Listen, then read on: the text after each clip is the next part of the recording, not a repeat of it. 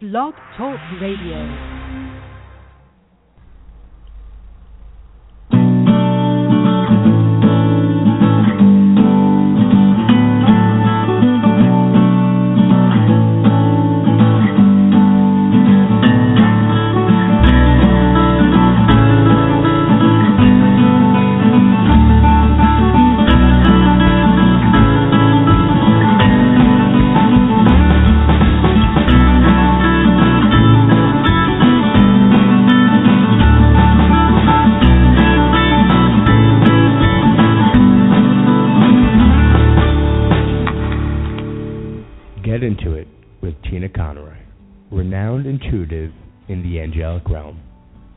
Psychically connect to your soul, health, and wellness. Tune in as she brings messages, guidance, and clarity into your life.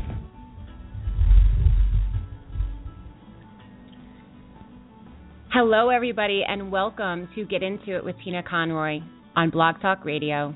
I am so thrilled to be with all of you, listening live and later on the recording.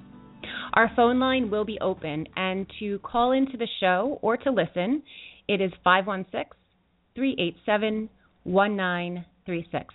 Also, the chat room is open. The chat room feature through Blog Talk Radio. Go to blogtalkradio.com, find my show, and then you can chat along with us. So I hope this finds you well wherever you are, wherever you're listening, if you're listening live or later on the recording. This is episode four of Healthy Transformation, and we sure have had some amazing guests, amazing insights into this new year of health and transformation on many different levels. I am so excited to bring on my special guest. She has influenced me so greatly. And just a side note, that I'm sure a lot of people don't know about me. I recently just reached out to Kathryn, and my story goes back to about college time. And I was never diagnosed with an eating disorder, but found myself in all women's college. And I was also a dancer. So, a lot of things, a lot of factors around me. And I found myself, my sophomore year of college, really battling with self body image and low body image, dieting, restricting dieting, and things that really weren't very healthy for my body and my mind, and of course my spirit. And at that time, I really didn't have the connections that I do now. And I found myself restricting much of my food intake and then extremely going the other way and binging. And for the most part, I've struggled with my weight most of my life, but the binging sort of faded away. I got older, I had children, and they they came and they went, but they were very far and few between. And then over the holidays, this just past holiday, I found myself all of a sudden, really, it, it kind of hit me off mark. It was kind of something I didn't expect that I started these patterns again. I started these urges again of binging. And we'll get into what binging is, but for me, I would binge and not really purge or do anything. It was just a binging, and then it was a self of remorse, blame, depression. I'll get better. I'll do it. I won't do it again. And I was really, really taken aback, and also it's just been amazing that I was able to find this book at the right time. Someone placed this book in my hands and it has really changed my thinking. I, as you know, I use many spiritual practices, and but this book, these principles have really changed how I think, how I look at things, and has not only helped me, but I'm now able to help my clients that are working with body image, weight loss, loving their body, self confidence, and health and transformation. So I would like to begin today with a reading. So if we could just center for a moment. And this reading, this blessing, is from one of my favorite authors, John O'Donohue, to bless the space between us, a book of blessings. So if you could take a moment, take a nice breath in and exhale away. And this blessing is for courage, so we can bless everyone on this call for courage. When the light around you lessens and your thoughts darken until your body feels fear turned cold as a stone inside, when you find yourself bereft of any belief in yourself and all you unknowingly leaned on has failed. When one voice commands your whole heart and it is raven dark, steady yourself and see that it is your own thinking that darkens your world. Search and you will find a diamond thought of light. Know that you are not alone and that this darkness has purpose. Gradually, it will school your eyes to find the one gift your life requires hidden within this night corner. Invoke the learning of every suffering you have suffered. Close your eyes. Gather all the kindling about your heart to create one spark. That is all you need to nourish the flame that will cleanse the dark of its weight of festered fear. A new confidence will come alive to urge you toward higher ground, where your imagination will learn to engage difficulty as its most rewarding threshold. And I just bless everyone listening.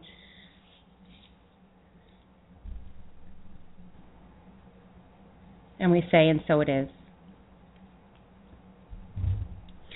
So, my very special guest, Kathryn Hansen. Kathryn Hansen recovered from bulimia in 2005. She is now dedicated to educating and empowering women and men who struggle with all forms of binge eating. She is the author of Brain Over Binge Why I Was Bulimic, Why Conventional Therapy Didn't Work, and How I Recovered for Good in 2011. That book is a personal memoir of her own eating disorder and recovery.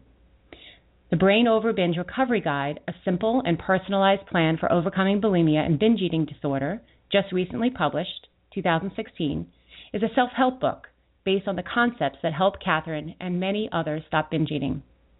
Kathryn provides an alternative voice in the field of eating disorders, teaching brain based reasons for why binge eating occurs and departing from mainstream ideas that say eating disorders are the result of underlying emotional, psychological problems and require years of therapy to fix.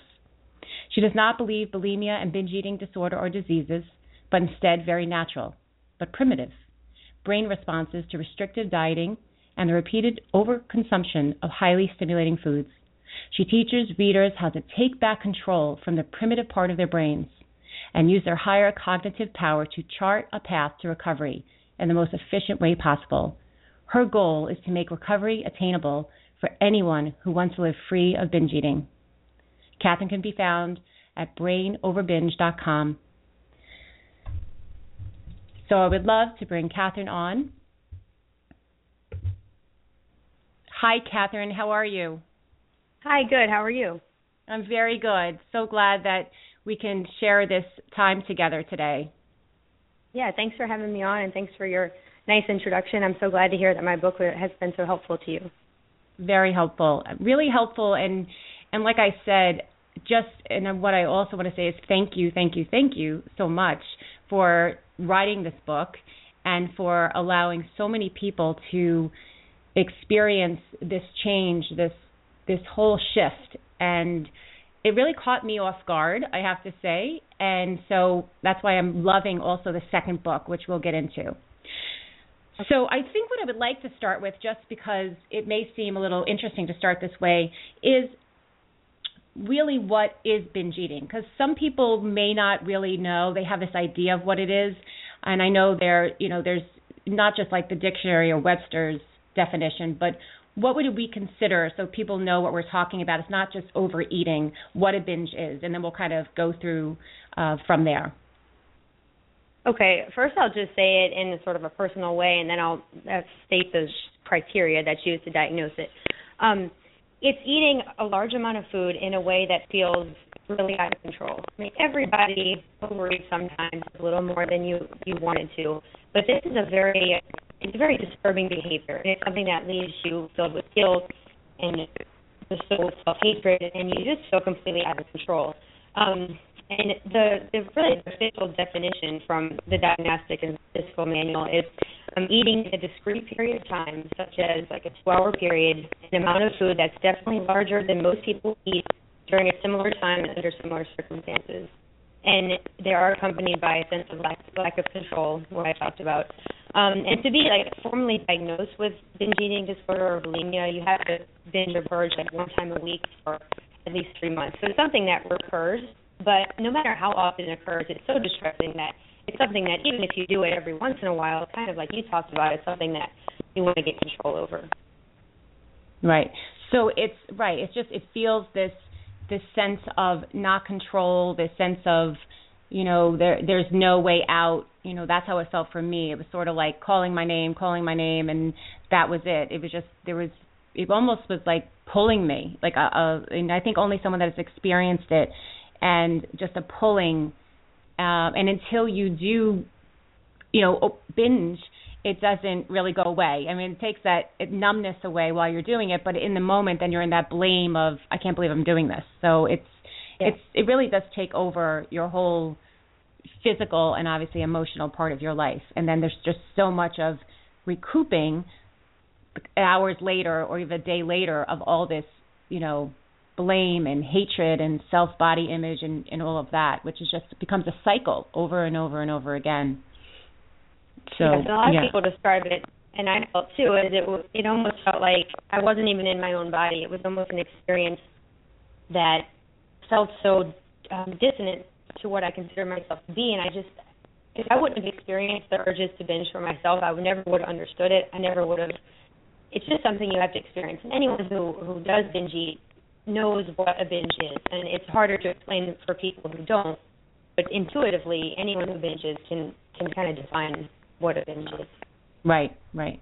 So take us back to to your story, to how you how you began your first binge, how that was um, you know triggered, and if you wouldn't mind sharing with the listeners. Yeah, sure.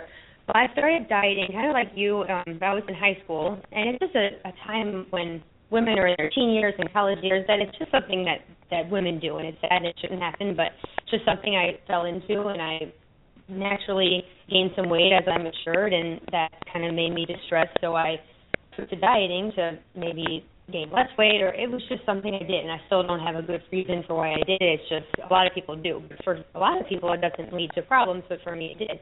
Um, it as the more I dieted, the more like my appetite seemed to become this huge monumental problem. I I tried to, and the more hungrier I got, the more I tried to diet, and it just became after about a year and a half of trying to control my intake and trying to restrict calories, my body just took over and I binged for the first time. I ate I wrote in my book I ate eight bowls of cereal. That was my first binge when I was seventeen. And um and then it just kind of increased gradually. I I tried to go back to my dieting, but I never could get, you know, that control again, which the control wasn't healthy either. But um it just started happening more and more once a week, twice a week and until it really took over my whole life. And the guilt that you feel after a binge it made me want to do something about it. I never was someone who could make myself throw up. A lot of people do that, which is extremely dangerous. I I tried to exercise a lot the next day, like extreme exercise, and also dieting to try to compensate for these these times that I felt completely out of control. I tried to get control back by by purging, and I think it's just a cycle that that becomes very habitual. It becomes very almost addicting, and it, I recovered about. I was in that cycle for about six years when I finally recovered. Right. And so so the purging part, I guess some people would over exercise like you did. So it would be hours and hours of exercising to mm-hmm. rid this bad mistake or just try to like, you know, get make it better so you wouldn't gain the weight from from the binge. And I guess there's also obviously we you hear a lot often the you know the vomiting or the laxatives or other kind of uses. And so, but there's also binging without any purging, correct? Right? Some yes. people will yes. binge and just like that with me. Like I binge and just went through this mental part of just hating myself and you know, it was really my, you know, my sophomore year of college where it was just, you know, this constant like you're no good, you'll never, you know, like just just that. So it was kind of I guess that would be considered not really a purge. You know, I guess it's I didn't have a way to do that, but I was beating myself up. So yeah, exactly. And that's the difference between binge eating disorder and bulimia. Bulimia purging accompanies the binge or uh, follows it, and binge eating disorder there is no purging, but there is what you describe as that self-loathing, that self-hatred. So that's really the difference there: the purging versus not purging. Right, which is just so horrible. There's probably so many people. I mean, I know I we don't have to get into statistics, but there's probably so many so many people undiagnosed in um, binge eating disorder, right? Because they're oh, not oh, yeah. necessarily diagnosed as a full blown eating disorder, right? Because they'll say, well, you're not, you know, you're not taking laxatives, you're not vomiting, or you're not exercising for hours and hours. So that was like such an aha thing for me when I read your book, because I I didn't even realize this was something. I mean, I knew what I was doing. I knew I was binging, but I almost felt like I was a failure at binging. Like, I mean, isn't that crazy? It was like I can binge, but I can't. I wasn't exercising like everybody else, or I wasn't vomiting, or I wasn't taking laxatives. So then I was even more of a failure. I mean, how crazy is that? yeah, but you were healthy, my, healthier for not doing that, for not right, right. And so my yeah, mind. I think. Go ahead. Oh, go ahead. Go ahead um, what what I was going to say is you're so right about there being probably so many more people suffering with this than what statistics show us. I mean, right now it's estimated that there's about three and a half percent of women and two percent of men being like formally diagnosed diagnosed with bulimia, uh, BED, um, which is binge eating disorder, and I just think there's so many more people out there who binge less than maybe the criteria to be diagnosed, or who who just won't admit it, who never seek help. I mean, the numbers could be staggering of how many people suffer with this. Yeah, absolutely. I mean, I think it could be astronomical, you know, just crazy numbers because, you know, I mean, even sometimes when I read, you know, people, you know, and I guess it doesn't matter. Like, you can sit and have a binge and consume up to eight thousand calories, or or even it's just the feeling of that stuffing the food or going through. I mean, I find myself when it was me, it was just opening cabinets, opening the refrigerator, opening the drawers, opening, going, you know, it was like going from one thing to another. That was kind of my thing. Very like um chaotic, you know, just very chaotic with the urges. So, so talk us through. So that was, so you were now really in this cycle of binging, and a couple times a week and then overly, overly exercising. And I know from the first book that we talked about, your first book that came out, Brain Over Binge, you were on, you were very athletic and you were cross country and you ran, so you were overcompensating, even, you know, working out even more, right? So that was, when did you, did you know that you wanted to get help? Did your parents say, let's put you, like, when, when did someone, was there someone, was like your parents going, something's going on here, or what was the step to go get, you know, going to get help? Um, yeah, that was it was a little bit of a long process. Not not too long. It was about seven months into my binge eating where well, first of all, they tried to get, my parents tried to get me help when I was dieting because I lost too much weight and at the time I really wasn't receptive to it because I didn't really think there was a problem and everyone else was dieting and anyway, so it really wasn't until I felt like I absolutely could not control the binge eating. I tried willpower, I tried setting resolutions, I tried, you know, telling myself to stop and it just seemed so crazy that I couldn't stop. I always valued self control and I valued, you know, making good choices and I just couldn't seem to make a good choice when I was like driven towards a binge. So it was I guess my freshman year of college that I finally sought therapy and um just the answers I found in therapy, which I talk about a lot in my book, um, were not helpful to me personally. They do help. Always say that therapy does help some people. I'm not being, you know, never go to therapy. It does have a purpose. But as far as being specific treatment for bulimia and BED, I think there's a lot of improvement that needs to be made there. Right. So you went the traditional route. You did. You did. You went into therapy, and I know you sp- speak about it in the in both books how the therapy is about fixing everything, everything, um, other than the binges and the urges to binge and so it, I'm sure it helped on some level because you know uh, therapy, like you said, is is good for I mean for so many people and self improvement and you know things like that. But it didn't take away this one thing that you had gone there for. So what what kind of made the catalyst? What was the precipice for you to to make the shift in your thinking?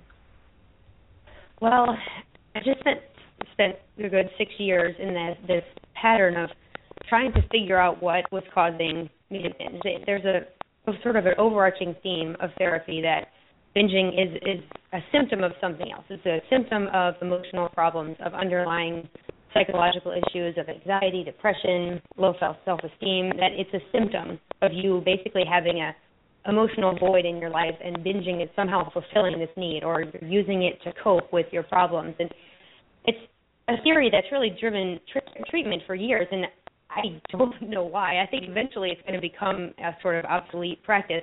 But so I spent a lot of time working on my anxiety and depression and trying to figure out what in my past might have led me down this route and what my binge eating was helping me cope with. Like, was there something that happened earlier that day that made me need to binge to fulfill an emotional need? And it just felt like it just never made made a lot of sense to me, and that it never.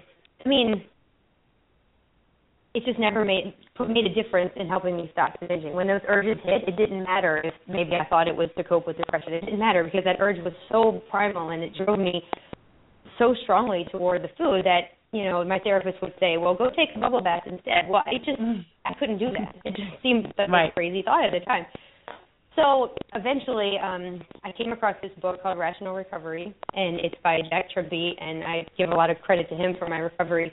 Um, reading this book and my own insights really led me down a completely different path of viewing my urges in terms of the brain. Um, what he teaches is that addictions and substance abuse, he's really focusing on alcoholics and drug addicts, but that an addiction becomes basically wired into the animalistic and the primal part of your brain. And it really rewires that part of your brain so that it drives you toward your substance of choice, whether that's food, alcohol, like as if that's completely necessary for your survival. So the the fact that the urges were so strong, it made sense because my animal brain was was conditioned and it started by dieting, by really my animal brain was trying to protect me by um really driving me toward food. It's a basic survival mechanism. And then once I binged enough times, it created this this pattern. And it wrapped up and I explain a lot of the science behind it in my book, but it's basically the reward system in your brain. And it it just triggers this pleasure process that it's pleasurable in the moment, but it's not it, it's not something you really want in your life. It just becomes this habit and this addiction. But it's just automatic. It's just your primal brain running on these old ancient programs that you don't really have to follow. And just making that disconnect between okay, these urges aren't really meaningful and they don't symbolize anything about my life or that I'm diseased or broken, that they're just this ancient process in my brain. And I sort of learned how to detach from that process and how to stop acting on the urges. And that's how my habit went away. It's a long story made very short. Right. Because when you talk about restrictive dieting, it's almost to the point of, I mean, so restrictive, and this this again was something for me. Like at some one point, it was, you know, I think my food of choice was an apple and a pot of coffee, and you know, maybe a cracker and you know, a pack of cigarettes. Um, so mm-hmm. I mean, it was like beyond you know a healthy eating program to lose weight. Um, it was so restrictive that when I you know it was I could you know now I can look back and step outside of myself and say that was my brain just saying you're starving yourself and then go into and then whatever that first time was that I that I binged. So so so the animal brain so you can you say it's the animal brain or the primitive brain and then mm-hmm. the and and the human brain, right? So there's is that the two brains? Yeah. Basically, your higher brain, which is contains your prefrontal cortex, which is responsible for self-control, and also your sense of identity, like who you are and who you believe that yourself to be. And your primitive brain is sort of buried deep inside your brain, under the the cortex, that um, controls really your survival instincts. It controls your habits and controls, it, and it becomes um, wired in an unhelpful way in addictions. Okay. And so when you talk about the chatter, the brain chatter, the brain chatter is what's pulling us to act on the primitive brain. Would that be right?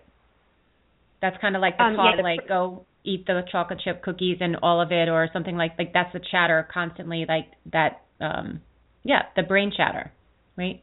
Yeah, the, the primitive brain basically it doesn't really have language, which um I explain in my book, but it kind of uses your language to get what it wants and okay. it sends out urges and signals and feelings, and it can make physical symptoms. It creates thoughts like um, logical reasons for binge eating.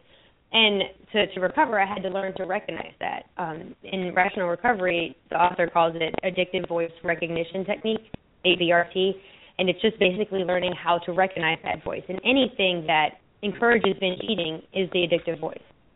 So if you can learn to detach from that and listen to it without giving it value or attention, it becomes much easier to just let those um, symptoms or the, those urges pass without acting on them. And then the more you do not act on, you, as you don't act on them, it deconditions the brain, and you eventually lose the urges. I mean, anyone who's ever stopped any habit knows that once you stop doing it, it eventually goes away. It might take a while. It might pop up every now and then. You might have a desire to, you know, do something that you haven't done in years, but it just it goes away. Eventually, the brain learns that you don't need it anymore. It's not necessary for survival, and it turns it off.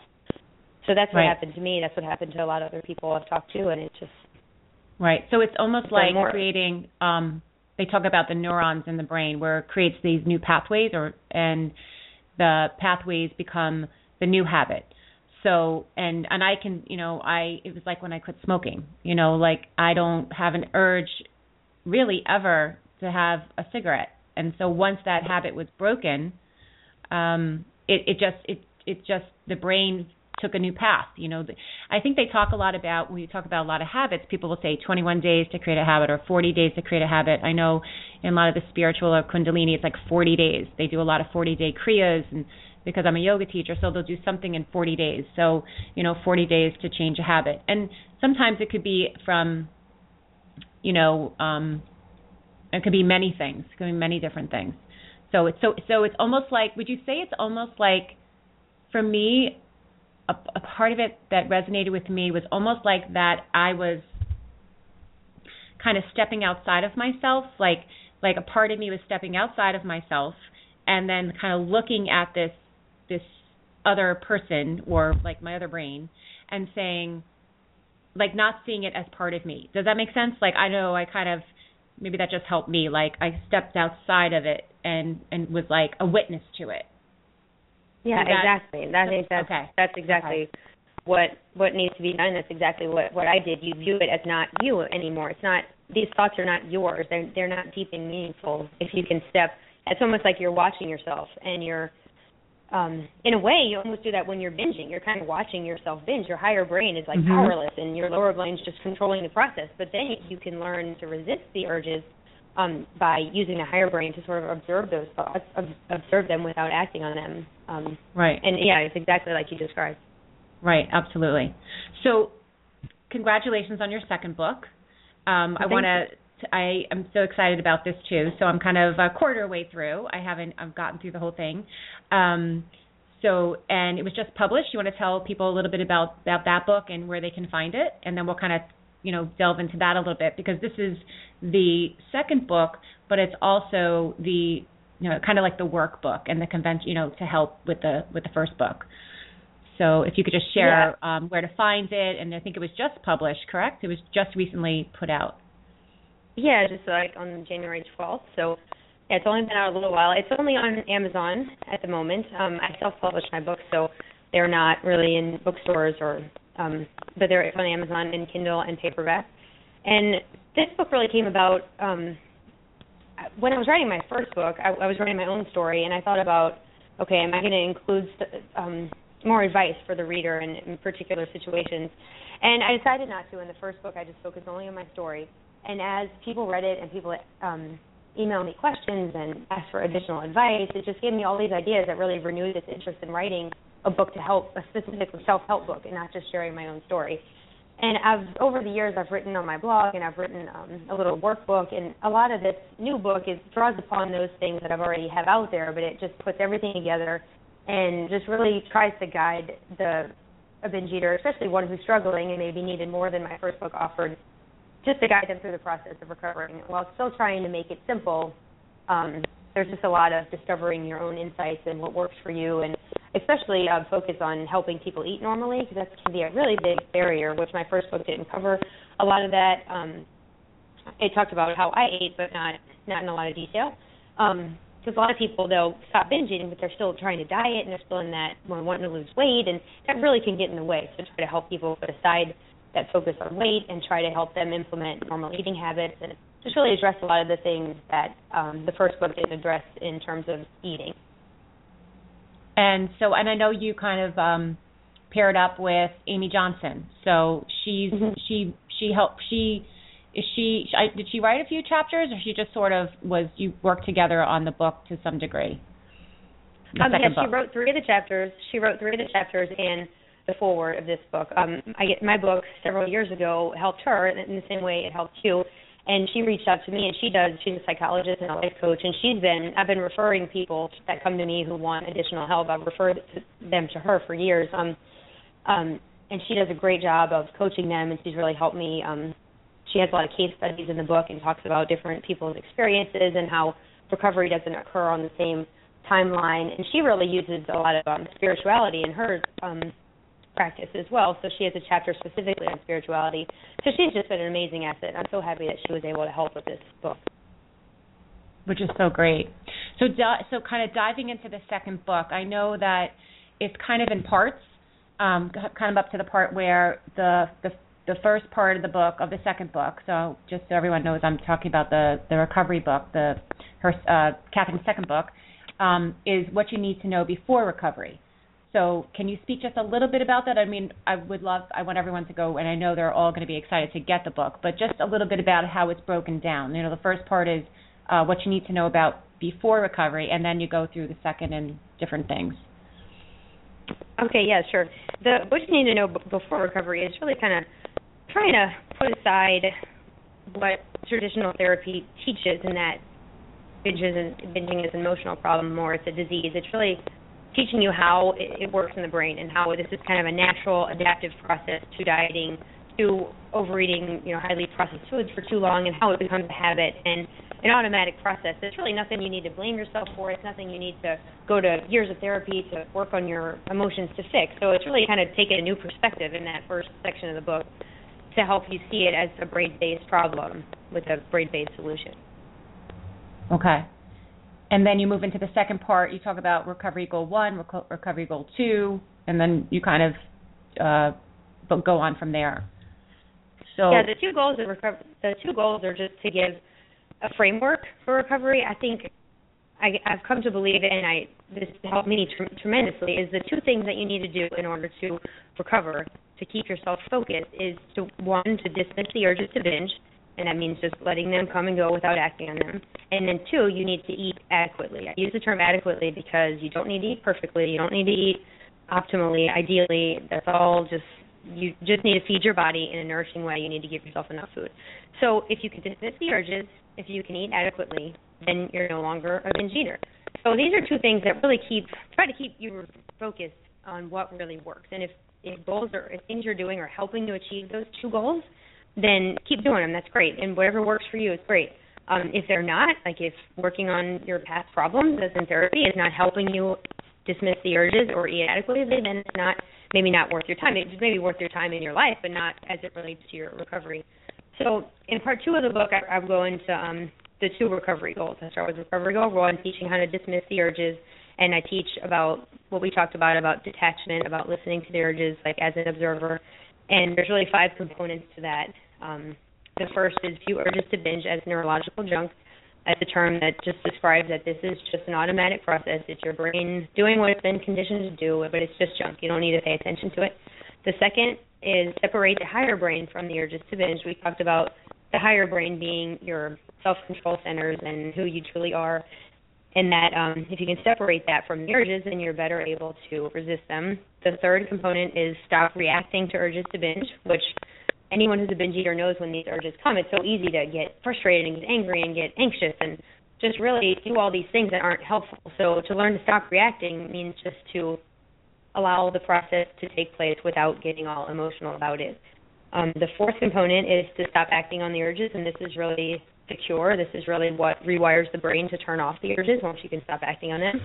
Um, and the fifth component is to get excited, and that's get excited about dismissing the urges and also about just about recovery. And the more excited you get, the more you can sort of um, feed your higher brain with with praise and with um, excitement that you're recovering. It actually helps speed along these brain changes that we want. And the brain changes that we want are more um, activity in the prefrontal cortex. You want more self-control and less of this primal process of uh, what's driving the binge urges. So when you get to number five, it's really about the gratitude or the joy right? So like joy is such a high vibration. We talk about that a lot in spirituality. Like bringing joy is such a high vibration, right? Then like anger and self blame and doubt and worry, right? That's like low and it just feels heavy. But when you can bring the vibration up to joy and like you said, when you get to step five and and, and feel feel yeah, I would say like you said, feel happy, feel joyful that then that that's like a good center to the brain, right? It's almost like a good pleasure that they want to keep, you want to repeat, right? So I would kind of think that would be um, like once you get to when you can get to five and stay in those steps, the brain goes, oh, that feels good. I it feels it feels happy, right? Like a happy yeah, brain. that's a great way to put it. Mm-hmm. I like that. Very cool. Yeah, very cool. I it, it just like resonates with me because I you know with with um I do a lot. I work a lot with my clients with um, outside methods of uh, body image and um, you know just just accepting their bodies. And I work a lot with meditation visualization and also with also with not only visualization and meditation but we also I also do some tapping some EFT tapping. But the interesting part of visualization is sometimes I'll say to some of my clients we'll create like a superhero you know and it's it's interesting like we'll create someone that's going to help you with this. And so you know in a visualization so it would be like number 5 when you get to that joy and vibration that you've gone through all these steps you know it's like someone cheering you on you know like a cheerleader or like supergirl you know that yeah. that you that you can do it which is really cool and then in That's the second yeah, it's kind of cool, right? It's like a interesting. I, everyone's just like, "What? What do you mean you make superheroes in your mind?" But um it's okay, everybody. I'm and a lot of a lot of people will like to visualize uh, a different character for the the binge voice too. For the, the voice of the urges, they like to visualize it as I don't know, some dark creature or a monster, or or, or even like a, a little harmless bug or something. You know, something you can just squash. It's not even. It's just loud, but it's obnoxious. Um, Oh, so anything that really helps you view it as something that's not you is super helpful. Right. Anything that's outside of yourself is going to help you to dismiss the urges and to create these new pathways and and to um to then really move into recovery. And then just because I know we do have some callers, so some people may want to have some questions. And then in the third part, um, I love how you touch upon um, the the part about helping other habits and how um, or unproductive um, processes. So you also touch a little bit on how this can be applied to other things other than binging. So can you just speak to that briefly, that part, because that's that's Yes. also good for so many people. Yeah, definitely. Let me back up a tiny bit because we skipped one part. We talked about Oh, recovery goal one, dismissing urges, and then recovery goal two is the eating Oh, you're right. part. And Yeah, yeah. um, I'll just go very briefly about. I really try to help you create your own version of adequate eating or of normal eating. It no, it's not going to look alike for two people. Everyone has a different body, a different way they need to be nourished. So it's really not about telling you what to eat. It's about just giving you some principles to work with and giving some options and ways you can determine what's right for you. Um, I talk about eating an adequate quantity of food, which means you need to eat enough. You can't be in that dieting, survival-oriented state um, and also adequate quality food. It doesn't mean you have to eat all organic, all you know, perfect food. It just means you have to you can't just you have to get some nutrition in, in your in your body. So that's just a, my brief brief um, talk about recovery goal two, and then I'll move into what you talked about in part three is really the, sort of the final thoughts of the book. And the chapter about applying the ideas of other habits is another one that Amy Johnson wrote, and she doesn't only work with eaters. She works with people who are struggling with all sorts of habits, and she actually has a new book too um, it's called The Little Book of Big Change, and it's about all habits. So she, uh, I was so lucky that she was able to write this chapter and talks about again different case studies of different people who have conquered like fear of public speaking or different habits or different destructive processes. And and she talks about how you know we can learn to view any harmful thought as neurological junk. It's just um, this concept of a lot of people go around in life and thinking that all these thoughts that go through their head every day are meaningful, but not all of them are. I mean, some of them are just they're automatic and they just come and who knows why. And if we can learn to sort of disassociate with the thoughts that are harming us and that are holding us back, I mean, we can accomplish really great things in life. A lot of people get so weighed down by these heavy thoughts. And so she just talks about how you can learn to distinguish sort of your inner inner voice and your inner true voice from these harmful destructive thoughts, whether they're driving you towards binge eating or different habits or just whether they're making you miserable. So I really like that chapter. That's that's a great it's a great great chapter. I you know just kind of again I'm just you know trying to get through the whole book and I can't wait to really I love to I'm one of these people that will read a book and then go back. and so I think this I think especially so for all the listeners, especially this book, it's it really is helpful for a workbook and to use it as um, a tool as as the first book. And um, I really like it because it's it's you know it's really it's in that capacity which I really like. Um, and I like that it was born out of the fact that you know some people have you know it, it sometimes it clicks right away and they they get it and they don't binge. But i know for others they this is why this book was born and that's what you said that um it doesn't happen right away. So i know you speak to the fact also um that if you do slip that it doesn't mean you can't do this um type of thinking. It just you may just need a little bit more time. I would i would think that would be um the way to go right? So like sometimes people may not binge for a while and then they have a slip up that you I don't want people to, you would not want people to think oh this isn't working for them. They just maybe need a little bit more time or try to you know get this um idea of the two brains and um dismiss the urges. Correct? Yeah exactly. And I shared in my first book that I binged two more times after sort of changing my thought processes. It it there was two more times that I binged. So even I didn't just stop in one day. Um and some people do stop in one day. Some people, you know, it takes them a year for this sort of to all sink in. Um, there's another chapter that I'm talking about all about Amy's chapters. Um, another chapter that Amy wrote that she talks about how um, you need to have insight. You don't need to just have intellectual understanding. Okay, I can explain to you that this is just a primal process in your brain, but until you actually feel that, until you experience that, until it it's not going to really make a difference. So you can learn about it, and then it might take a while for you to have that deep insight, or you to really experience what this what this means and have it, you know, change your life. So it doesn't. It's not the answer for everybody. I don't say that in, in my book. This is not going to help every single person that binges, but if it doesn't help you the first week, the first two weeks, the first month, it doesn't mean it's not going to help you. Stay with it. Give new ideas time to to take root. Right and that's that's kind of what we talked about about making those new pathways in the brain and then it then it sticks and those urges are just a distant memory. And um yeah. and yeah. So i have a i have a few people that have been holding a long time and so what i'm just going to say to listeners on my switchboard is that if you're just listening then fine keep listening and that's fine. Um, but if you have a question if you can hit number one uh, you can hit just one on your touch tone phone um, or pound one. And if you have any question for um, around this topic, um, uh, we would love to uh, to pick you up. Okay. So the last four digits, uh, six four seven two. I'm just going to get you on the air. Hello. Hello. Hi. Um, who am I speaking with? Uh, you're speaking with Robin. Hi, Robin. How are you? I'm good. How are you?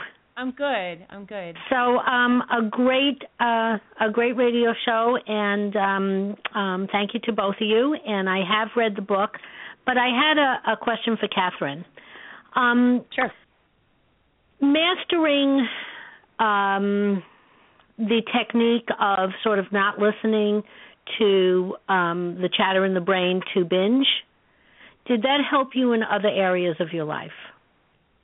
Um, yeah, absolutely. I mean, just in I've always been someone to struggle with anxiety and a lot of um I, I talked about one interview I did like public speaking and speaking is one of my worst fears. Yet like I I somehow am here doing it. So You're I do have great. these messages in my brain that like tell me I, I sound horrible and you can't do this, but like you just kind of have to do it anyway. And so a lot of things that we fear in life, and for me personally, yeah, it definitely has helped just to realize that okay, it's just a thought not something I have to believe, not something I have to act on. So that's just one example. Um, like depression, like it's easy to get caught up in these thoughts that oh their life is so bad or this problem can't be overcome. But if you can just kind of let those thoughts go away, that doesn't mean you don't pay attention to anything in your head, but just kind of pick and choose what is worth listening to and what isn't. Does that answer your question? Yes, you absolutely answer, answered it. Thank you very much. You're welcome. Thanks so much for calling in, Robin. You're welcome. You're welcome. All right. Bye. Bye-bye. Bye. Bye. Thank you. Bye. Thank you. Okay. So anybody else have a question? You can hit the number one on your touch tone phone I always sound like a operator when I say that. some people, it's so interesting because some people are listening by computer and I can't see them live. I only see them after. And some people are listening by phone. So by phone, I can see them just hanging out and listening. Uh, and I don't see who you are, by the way, unless I know your number by heart. And I just see lots of different numbers. So um, let's just see. So if anybody has to raise their hand, you can hit the number one. I'm just I'm also going to check my chat room. So let me just go over there. I've become good at multitasking. Let's see. Okay, so it's quiet in the chat. Everyone's listening, and some people are shy to call in. I've noticed that. I some people after the fact will say, "I know I was there, but I'm too scared to to go live on your show." So you made me laugh because here you are public speaking. So and you keep finding yourself i guess in different interviews. So uh must be a message somewhere some some there. Yeah. Um okay. So it looks like everyone's kind of listening hanging out. And um what else can you share? Or what would you like to share with anything that we haven't covered or anything you want to share with the listeners? It can be about um you know obviously your book or just just anything you that that comes to mind um well, let's see. You you told me that you wanted me to share an insight. Yeah. That was really yeah. important in my life. So let's. Yeah. I'll do that because I was thinking about that today, and, and I did share this in my book too. yeah. exactly. That'd be great. Um, this is, it's it's like I said, it's in my book, but I talk a lot, and we talked a lot in this interview about the urges being the true problem, and that occurred to me just the first night after I read the book, Rational Recovery, that helped me learn about the two brains, and Jack Trimpey in that book says that an alcoholic only um, I'm not reading it exactly. I'm paraphrasing here. An alcoholic only drinks to uh, to cope with not drinking. And I didn't quite get it. I was like, what what does that mean? So I get home and I, I kind of resisted my first urge using this technique, and I was like, oh my gosh, it makes total sense. Like I was only binging to cope with not binging because it created such distress, and the urges were so like powerful and almost painful, and so I, I I turned that into I, I binged only to cope with urges to binge. That was the only thing that I really coped with because binging never helped me with any of my other problems that I supposedly mm-hmm. needed to binge to cope with. The only thing that I got rid of was the urge. In that moment, it was it just took the urge away. So that was really the biggest insight that sort of changed how I viewed my eating disorder, how I overcame it, how I write about it. So wow, I binged really, with urges to binge. That was my yeah. my insight. Right. That's really that's really interesting. When you first said it, when you first just said it about the drinking, I had to think mm-hmm. about it. But when you just explained it so well, it made so much sense. It's amazing, right? So it's like I always talk about like we talk about intuitive insights and the whole theme of my show is that everybody has intuition and how we can tap into that intuition to have a really fulfilled and and fruitful life and use our intuition in many different and people will call it like aha moments things like that, or just like a spark. And so that that probably really spurred you to do so many other things, right? Like even write your book, right? Because it was almost yeah. like that that concept, that sort of like ah, you know, aha, really allowed you to like if you can look back now that if that didn't resonate with you on the intensity that it did, you wouldn't be here today. You wouldn't be in recovery for as many years as you are helping so many many people and you know writing two books right?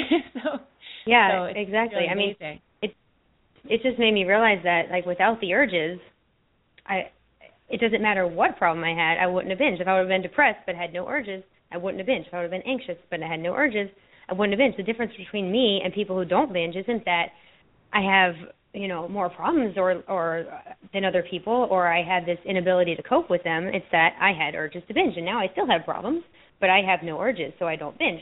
So it's you know and maybe even if for some reason I did I wouldn't binge because now I know where they come from and you know that kind of stuff. But yeah it definitely propelled me to to write my book. It gave me more of a motivation. I it was something that I always wanted to do like when I was bulimic and I was struggling and I felt like there was no way out I told myself like if I ever found a, find a way out I'm going to write about this and when I found a way out that was different than what's out there, I really felt the need to write it. I kind of thought when I first thought I wanted to write a book when I was bulimic, I thought my book would kind of be this okay, I finally figured out what my eating disorder was about and it was about this emotion or that emotion and I overcame it and I became a better person, but that's it ended up not being what my book was about. It ended up being okay, I'm still have problems, but this is how I overcame it. And yeah, definitely that insight was a, a big turning point in my life.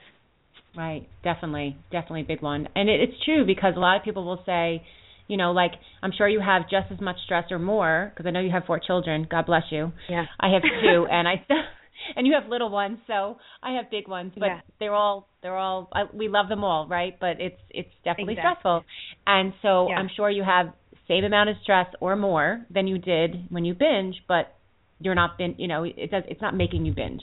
So that's exactly.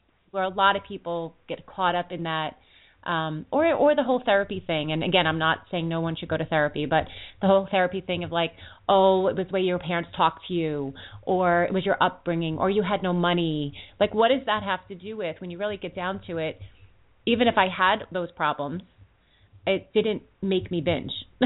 You know mm-hmm. like it's just so interesting now when i read the book and i'm reading the second book how it makes so much more sense um i have a very good friend who works um as a yoga teacher and works in a um eating disorder clinic. And um we don't talk a lot about it because you know and I don't know anybody's names of course but it's it's just so interesting because she's really working on I mean really her role is to work on the yoga and befriending your body. Um and the interesting part to this um to this place to this um uh, outpatient it is is that you have the gamut. You have um morbidly obese you have um bulimia and, and binge eating disorder you have anorexia. And um you know she's really working on or helping them facilitate just the love of your body and yoga which is so wonderful. And it's just such a small piece. But um I'm hoping to share this book with her so that she can bring it to that community. And you know I know they'd have to you know I'm sure on some level you know just see if if anyone would be open to um, doing that. But there's so many places and so many people that really need to hear this information. So um, really wonderful. And I just want to thank you because as you're you're kind of sharing a little bit of your fear of public speaking. Um, I was I was really fearful just to email you like oh my gosh oh my goodness. Kathryn, it's Kathryn Hansen she's the author. I read her book and and you know I, I kind of just took a deep breath and I said you know I'm just going to write my story a little bit not about you know I didn't want to get into like me me me. Not like this is but it really helped me. And and I just asked would you be on my show? And I'm so glad I did. I I it came out of my comfort zone. I I kind of busted fear or kick fear in the face, as we say, and um, you know it's really good to step out of our comfort zone too. So I'm I'm so glad that you are public speaking, and I'm so glad that I emailed you. So thank you. Oh, thank you so much for having me on. I'm You're not a famous person or scary person. Most of the time, I'm Oh, you're doing laundry or cleaning my kids' messes. I, I know, but you know, but like from the other end, you're it was like, oh my gosh, she she said yes, Yeah. you know. Um, my husband's like, that's a huge win. That's huge, honey. That's awesome. Like, you're so cute, so supportive. So before we close out, we have a couple of minutes. Just um, uh, the books that we we talked about where to find the books. The books on Amazon, ebook and paper and um hard copy. And then you also have Yes. a blog, and I don't think I wrote that down. Can you just tell people how to reach you through bo- through your blog, what that is? yeah, Your, uh, my website is just my website's Okay. brainoverbinge.com, and the blog is just on there. It's up in the, you know, the address or the Okay, great. yeah, top of the. Great. Well, it has been phenomenal. This hour went so so fast, and I this was a real pleasure. And I know so many people. If we can touch just one person, just one life, and this can really change their their life and not feel so chained and imprisoned with this horrible, um, the horrible binging and and disorder, and and really come into recovery and love themselves and and yep, we'll still have stress and there still may be things, but the binging will um will be will go away. And so thank you. Thank you so much for so many lives that you're touching and all the work that you have and I wish you so much success on your second book as well as your first. Okay, thank you so much for having me today. You're welcome. You're welcome. Have a great day. okay, Thanks you so too. much. Okay. Bye-bye. Bye. Well, thank you, everybody, and thank you, Kathryn, so very much. This was a phenomenal, phenomenal show. I am going to listen this again on playback, and for all of you listening live, I am available on the podcast, iTunes podcast. So uh, please go and subscribe to my show, And this was a great fourth series of health and transformation. We have a few more coming up through the month of February. I cannot believe we are through the month of January already, 2016. So we will have four more shows, episodes of health and transformation, and I will bring you many more topics and guests. Just so you know my whereabouts, every Friday I am blabbing on Blab, and feel free to find me on Blab, and I'll be doing complimentary readings. So Blab readings are card readings, and you just need a Twitter account to find me on Blab from 12 to 12:30. My wonderful moderator Andrea Santoro will be with me, and it's a lot of fun on a Friday. It's a half an hour. You can just listen, or you can ask some questions and get some guidance, intuitive guidance from Spirit and the angels. So join me every Friday on Blab. Also, I have two Reiki certification courses coming up. I have a Reiki 1, and that is February 13th, and a Reiki 2. These are certification classes, March 6th. And if anyone's interested in that, my email is first name and last name, Tina Conroy, 111 at gmail.com. Also, I am always inspiring people to get healthy with health and transformation as a health coach. And if you are looking to transform your life, your health, please reach out to me again, again on my email. I would love to help you and facilitate you to your best healthy life. Thank you all again for listening. May you have a beautiful, wonderful day. Namaste.